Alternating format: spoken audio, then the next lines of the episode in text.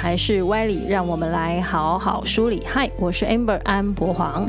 二十四节气物语在介绍了第一个节气立春之后呢，接下来介绍的是第二个节气雨水。节气的名字叫雨水，是不是老天就要开始下雨了呢？古人真的有这么神准的猜测到天意吗？春天气温多变，现在又变化到另一个节气。我过去每年春天呢，常常会感冒，或是因为有过敏性鼻炎的关系，到了春天这个季节呢，就会特别的不舒服，很痛苦，经常鼻子难以呼吸，脑子常在缺氧的状态。而不知道米萨托老师是不是有什么芳疗精油的知识可以提供，让跟我有一样困扰的朋友们，可以在春春天的时候呢，稍微舒缓一下呢？当太阳的位置到达黄金三百三十度的时候呢，就来到第二个节气雨水。不过，曾经雨水并不是第二个节气，因为一位皇帝的缘故。西汉的第六位皇帝汉景帝啊，因为要避他的名讳，所以呢，惊蛰曾经改叫法，而且还和雨水调换位置，变成是立春。然后第二个节气是启值，启动的启，惊蛰的值，接着呢才是节气雨水。不过在汉景帝之后呢，就还是改回来了啊，照这个顺序：立春、雨水、惊蛰。呃，雨水这个节气在每年大约是二月十九日、二十日，正月十五元宵节的前后。这个时候呢，冷死人的冬天终于过去了，春天来了，气温开始回升，然后空气中的湿度呢也开始变大，是一个乍暖还寒的气温状态。这个节气叫雨水，是不是这个时候老天爷就真的会来雨水呢？其实叫雨水既有字面的意思，也有象征的意义。通常这个节气呢不一定下雨，但是空气中的湿度会变大，或是说在中国的北方呢下雪的几率少了，因为气温回暖，所以呢下雨的几率就多了。雨水这个节气过后呢，中国大部分的地区气温呢是会回到零度以上的。古人造字呢是很有意思的事情。我们来看雨水的“雨”这个字，古写法呢是上面有一横，象征的是天，然后在这一横下面呢是穹隆的意象，有云气上升的情况。所以古人说无云不成雨，然后呢，雨这个字在穹窿下呢有四行的黑点，每一行是三个点，这个呢就更有意思了啊。首先，为什么是四行呢？是指四方，东南西北方，是立体的空间感。然后三个点代表的是下雨的雨，天地气合成之后成为甘霖，同时还有卦象的含义，一生二，二生三，三生万物。不过古人记录的这个。雨水节气气候情况呢，在台湾是很不同的。通常这个气候，台湾的中南部是大晴天，而台湾的北部地区呢，则因为受东北季风的影响，下雨机会是比较多的。也就正是那一句“春雨绵绵”的形容。而在台湾到了雨水这个节气的时候呢，各地方的农友应该都已经开始在忙碌的耕种了。渔业发达的台湾，这个时候更是适合出海捕捞作业的时候。这个时。节上呢，最丰富的渔获有金鱼，还有我们之前说的黑鲳鱼、白带鱼，还有在澎湖外海呢会出现的加辣鱼。雨水这个节气呢，还是有一些民俗的，只是到了我这一代完全没有听说过，可能只是在中国的某些地方是有流传的。但是雨水前后呢，有个节日是不管台湾还是中国大家都过的，就是正月十五的元宵节了。元宵节也叫上元节或是小过年，习俗上呢，过了元宵年就是真的过完了。我的家乡台南盐水元宵节呢，比过年还热闹啊，因为盐水的风炮习俗呢远近驰名啊。但凡有个习俗会成为节日，必然有它的典故。我们为什么元宵节要吃元宵呢？还要张灯结彩呢？传说是汉武帝的时候呢，有一个非常得宠的臣子，名字叫东方朔。这个人心地善良，也很风趣。有一年冬天，连续下了几天大雪后呢，屋子里待到有点无趣的东方朔，就走到御花园里去逛逛。然后看到绽开的梅花呢，就想说那摘几朵花给汉武帝欣赏欣赏。没想到花还没摘到，东方朔呢就发现不远处呢有一个哭到泪流满面的小宫女，那这半个人都栽到一口井里去了，感觉好像是想不开要投井自杀。这眼下当然是赶快先救人呐、那原来啊，小宫女的名字呢叫元宵。家里有双亲和一位年幼的妹妹，而她年纪小小呢就进宫做事了。但是打从进宫那一天呢，就再也没有和家人见过面了。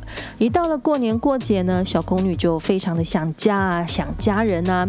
那越想就越思念，越想也越难过，就动了一死了之的念头。呃，东方朔听完小宫女元宵的遭遇之后呢，其实很同情她的，就许下承诺说，向她保证今年一定想办法让她可以跟家人见上一面。在这之后的有一天呢，东方朔突然出宫啊，跑到长安街上摆了一个算命摊子。那因为他的名气，所以其实不少人争先恐后的要跟他去占卜求卦。但是没想到，不管谁来问卦，问发生什么事情，大家竟然都求到了一个正月十六火焚身的签。因为太多人都得到这个卦签，就在想，那该不会是要发生什么大事情吧？而且这事情牵涉关联的人还真是不少啊！大家就这样的口耳相传，一时之间呢，整个长安城里的居民开始担心恐慌起来了，然后就扒着东方朔，要他赶紧想想办法。呃，这时候呢，东方朔开口说了，这个正月十三日的傍晚呢，火神会派一位红衣仙女下凡来查访民间。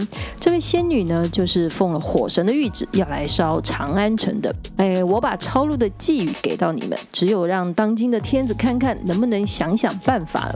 那说完呢，他就写了这些寄语在红帖子上，人就甩手走了。嗯、呃，大家伙拿起东方朔写的红帖啊，就赶紧送到官府去通报皇上该怎么办才。还好啊，这这红帖啊，走的是快速公文流程，然后就非常迅速的来到了皇宫汉武帝的手里。这个汉武帝打开一看呢，里面写着“长安在劫，火焚地阙，十五天火焰红宵夜”。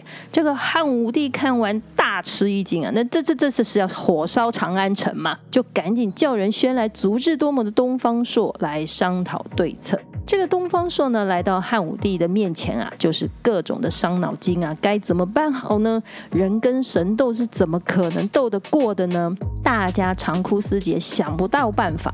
不过过了一会呢，这个东方朔突然大声的说：“哎，我想到了，听说火神最爱吃汤圆，这宫里不是有个叫元宵的宫女，常常给皇上您做汤圆吗？而且您还说元宵做的汤圆是最好吃的。”那十五的晚上呢，就赶紧让元宵做好好吃的汤圆，然后命令呢，长安城里的家家户户呢也要做汤圆。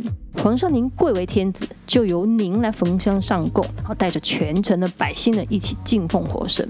同时，您再传圣旨，要全城家家户户在十五的那天晚上呢，家门口外面呢点上灯笼，满城放鞭炮，放烟火。看起来呢，就像满城大火一样，也许可以瞒过天上的神仙们。然后呢，再宣布城里城外的百姓进城赏灯看烟火，说是这样子呢，可以消除灾厄，也可以弥平之前百姓们的各种传言和不安。哎，这个方法汉武帝听完了，觉得还还不赖，还不错，那就宣布赶快照东方朔的一切赶紧办理。到了正月十五的那一天呢，长安城里到处张灯结彩，来看灯的，来看烟火的游人呢，挤满了长安城的街道，整个长安非常的欢乐和热闹啊！因为呢，皇帝又宣布大家要进城赏灯，所以小宫女的元宵爸爸妈妈呢，就带着妹妹也进城了。他们进了长安城，看到皇宫外面挂了一大排很漂亮的大宫灯，而且这宫灯上面呢，都还写着大大的“元宵”两个字，就非常惊喜开心的一直冲着宫灯喊“元宵，元宵”。人潮杂沓的宫外呢，小宫女一直听到有人在大喊“元宵，元宵”，就听着声音找过去，终于见上了爸爸妈妈还有妹妹一面。长安城呢，这样热闹了一个晚上，果然平安无事到天明啊。汉武帝这下呢，就更大大的欢喜了，所以呢，就下令宣布，以后到了正月十五日呢，家家户户一定要做汤圆供奉火神，然后呢，家家户户都要挂上灯笼，要放烟火。那因为小宫女元宵做的汤圆最好吃，所以后来呢，就把这天吃的汤圆叫元宵，这一天呢，就取名为元宵节。后来还有句民间的俚语说：“雨打元宵灯，路铺清明前”，意思是说，如果元宵节当天下雨呢，到清明节前都会缺雨的。雨水这个节气过后呢，春风送暖，病菌跟细菌容易滋生之外呢，也容易随风散布，所以呢，春天也常常是爆发流行病的季节。不知道香气 Talk 的 Misato 老师这次要介绍哪些西方的古智慧、芳香疗法和精油知识呢？我是心灵调香师 Misato。哇哦，原来元宵节的由来是这样的，不说还真不知道哎。我觉得古代的好多这种有趣的节气小故事，真的让我们都能长智慧了。我觉得。但是啦，的确，好也像 Amber 说的，雨水的这个时候呢，是很容易爆发流行病的哦。因为呢，这时候二月底到三月初了，虽然大太阳的照射时间是比较长的，但是气温还是很低。所以古人说啊，春不减衣，秋不戴帽。意思是春天的时候不要减少穿衣服，秋天的时候呢，就不要戴帽子。所以这个时候，我们还不要急着把冬衣换掉哦，因为呢，还是会有春寒料峭的情况。如果这时候穿太少，反而容易感冒的。好，那古人也有发现到这样的现象，尤其是立春啊，雨水之后，很多人就会出现了发烧啊、喉咙痛啊、咳嗽之类的症状。所以传统的中医就把这种感冒叫做春温。好，春天的春，温度的温。好，原因就在于。冬伤于寒，春必病温。好，指的是因为呢，春冬天遗留下来的这个寒气的现象，春天的时候他们要离开身体了哈，但是我们的免疫系统还没有调节完，很容易生病，就会出现了春温的现象。所以这个时候，如果你穿太少，对身体是不好的哦。尤其是像台湾，到现在四月了，都还有可能出现寒流的。所以呢，你就养生的角度来讲，你至少要等到四月之后，你才可以穿少一点点哦。那而且啊，这个时候开始春暖花开了，各种的微生物啊、病毒、细菌啊，也开始了热烈的生长繁殖出来了。好，那因为春暖花开，花粉。这时候也开始散播到空气里面了。那这一些呢，在中医里面，我们就叫它风邪。好，风很大的风，邪气的邪。好，风邪。那从现代医学的角度，那这个季节呢，就是很容易出现了流行病这样子，然后或者是一些过敏现象。所以呢，像是流感呐、啊，然后呢，肺炎呐、啊、哮喘呐、啊、眼睛发痒啊、或鼻子过敏啊等等，好，都是在这个时候很容易发作的。那就像《黄帝内经》这一个有提到哦，风邪呢入侵人体的时候，最先受到损害的就是人的头部。所以呢，就会引发头痛啊、发烧、咳嗽这些的状况。那风邪呢，它是会在体内乱窜的，所以呢，也会连带的出现像是一些关节疼痛、皮肤起疹子的这些状况。所以啊，好，雨水的这个时节要注意，不要让风邪入侵到体内。好，所以这个是在春季我们生理调养上面比较好发的春温和风邪。那呢，在心理状况上哦，中医讲啊，哈，这个时机点呢，是因为容易上肝火，然后发脾气，所以古人常常叫春发。好，指的是很多的旧疾老毛病，到了春天就很容易复发。所以你平常是郁郁寡欢、有忧郁症倾向的人，你到了这个春天的时候，很容易因为外面的春天的季节变化、环境变化，然后感到忧郁啊、情绪低落等等，然后爆发了忧郁症。好，这些都是容易好发的一个状况。所以从现在角度的医学来讲，其实他们也有统计。春天真的是比较容易有忧郁症跟躁郁症发作的时候哦，所以呢，统整下来啦，我们在雨水这个时机点，和我们呢尽量要保持自己的头和身体不要去散掉风，好，就是不要有遇到风邪的状况。那同时，我们也要保持我们平静的心情。那芳香疗法其实就可以运用了植物能量来帮助自己在这时候做好身心灵的保养。那我推荐的两支精油呢，就是绿花白千层，还有月桂。绿花白千层呢，它其实是一棵树，那它的树皮会这样一层一层的剥落下来。好，这个在台湾的路边其实很多，蛮常见的。好，都会挂个牌子，叫做白白千层，白色的白，然后树皮可以一层一层剥下来，叫千层。好，白千层树。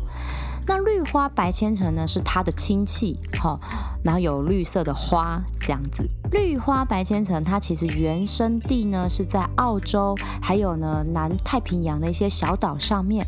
那当地的居民都会把它拿来作为对抗病毒的一些药材。那一直到了西方国家，那时候开始了大航海、大冒险的那个时期，然后法国人就到了这个区域来，对绿花白千层的药性非常的惊艳，哇，它其实抗病毒、抗菌的药那个效果很好诶，所以就把它运回了欧洲栽种，然后萃取出来精油，然后大量的使用。那绿花白千层虽然叫绿花，但它的花其实是白色的，啊，我觉得还蛮妙的，为什么取名叫绿花这样？我也不晓得，但是它的花很可爱哦。它的花呢，长得很像那个刷婴儿奶瓶的那个刷子。那我很喜欢它那个清新的树叶的香气，好，闻起来是非常的舒服。那它可以帮助我们提振呼吸道的免疫力，避免风邪的入侵。好，而且呢，它的质地很温和，所以小朋友也是可以使用的。好，到了春天，其实小朋友很容易感冒的，像是什么肠病毒啊、流感呐、啊，然后这一种，你知道班上只要有一个小朋友生病，很快的，其他小朋友就会被传染了。除了是因为这些病毒的传染力很强之外啦，好，这个时间点。好，连大人的抵抗力都不好了，更何况是小朋友。好，所以绿花白千层它是可以增强我们整体身体的抵抗力。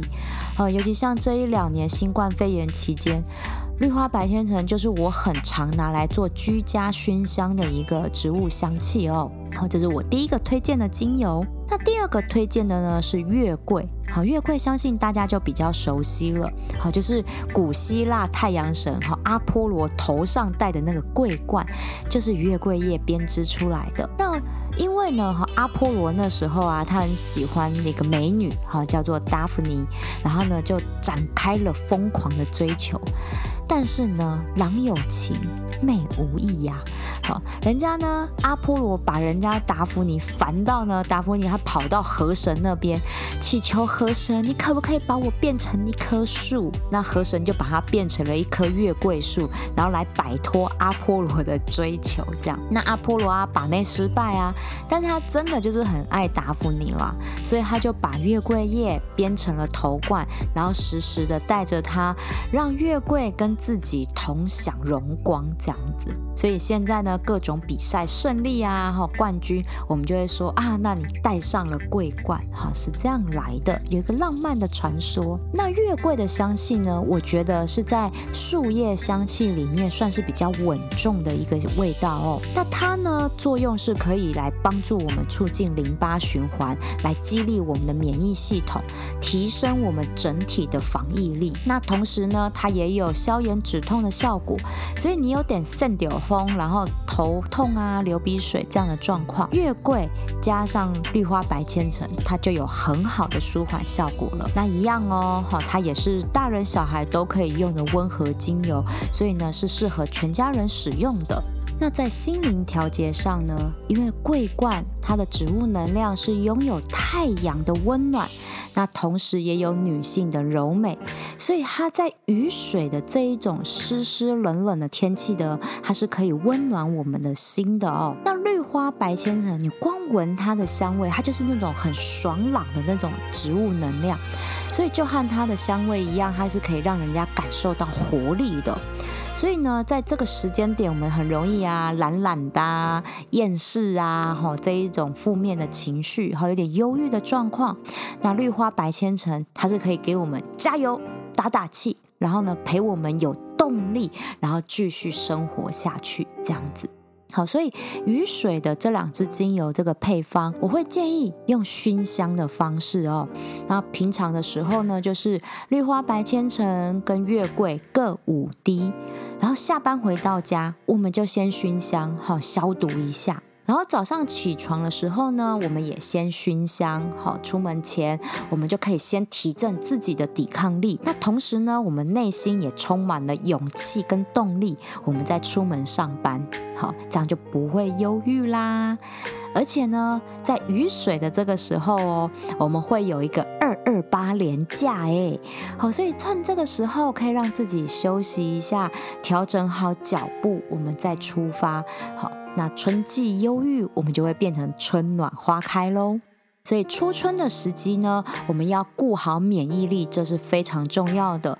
好，从上一集的立春，我们从养肝开始，那雨水呢，我们就要开始顾好自己的呼吸道了。